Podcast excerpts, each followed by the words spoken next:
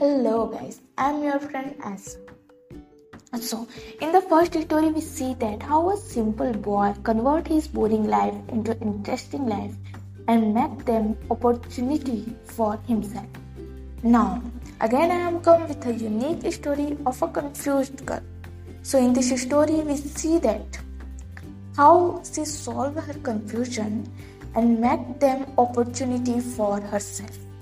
So guys, हम सभी के लाइफ में एक ऐसा समय आता है जब हम जब हमें डिसीजंस लेने होते हैं। कई बार ऐसा होता है कि हम बड़े कंफ्यूज हो जाते हैं, कुछ समझ नहीं आता कि हम कौन सा डिसीजन लें। तो उस टाइम पे हमें एक गाइडलाइन की ज़रूरत होती है सो दैट हम उस कंफ्यूजन को दूर कर सके, डिफाइन कर सके एंड देन क्लियरली डिसीजन ले पाए।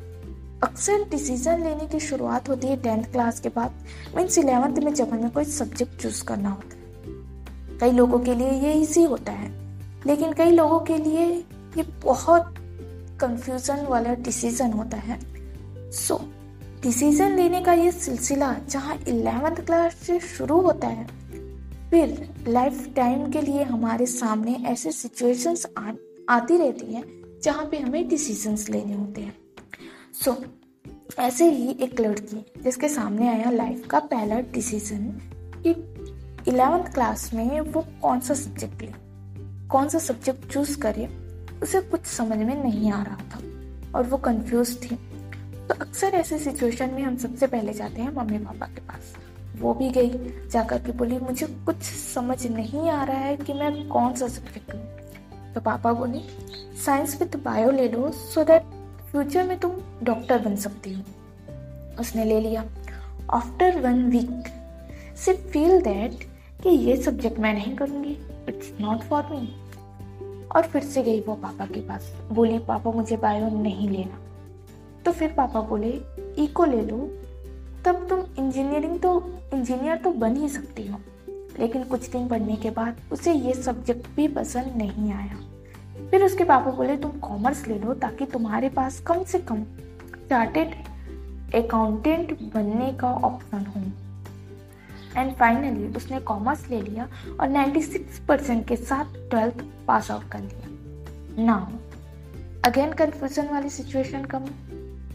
आफ्टर ट्वेल्थ क्लास अब क्या करूं? उसके सारे फ्रेंड्स ये कर रहे थे, इसलिए नहीं क्योंकि वे चाहते थे या उनका ड्रीम था, बल्कि इसलिए क्योंकि उनके सो कॉल्ड भैया सिस्टर्स या किसी ने उन्हें सजेस्ट किया था। मीन्स उनका अपना डिसीजन नहीं था। सो so, इस कंफ्यूजन वाली सिचुएशन में वो बहुत ज़्यादा डिमोटिवेट हो गई। उसे कुछ समझ में नहीं आ रहा था कि अब नेक्स्ट क्या।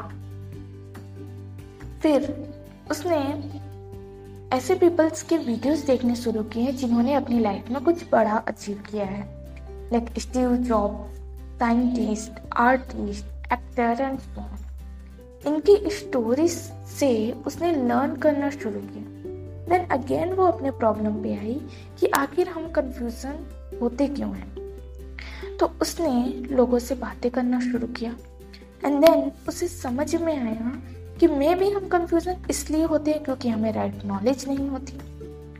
तो उसने एक कॉन्फ्रेंस किया जिसमें कुछ सक्सेसफुल लोगों को इनवाइट किया एंड यूथ को एकत्रित किया एंड देन ये कॉन्फ्रेंस, ये स्टोरी टेलिंग सक्सेसफुल हुआ।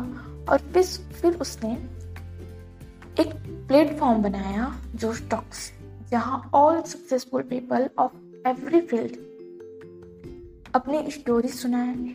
और जोश टॉक्स इसलिए नाम क्योंकि स्टोरीज हमें जोश देती थी। सो so, ये कंफ्यूज्ड गर्ल सुप्रिया पॉल है जिन्होंने अपनी कंफ्यूजन को अपनी सक्सेस बना ली and started Josh Talks, a startup that uses story telling as a tool to inspire and motivate the youth to reach their true potential.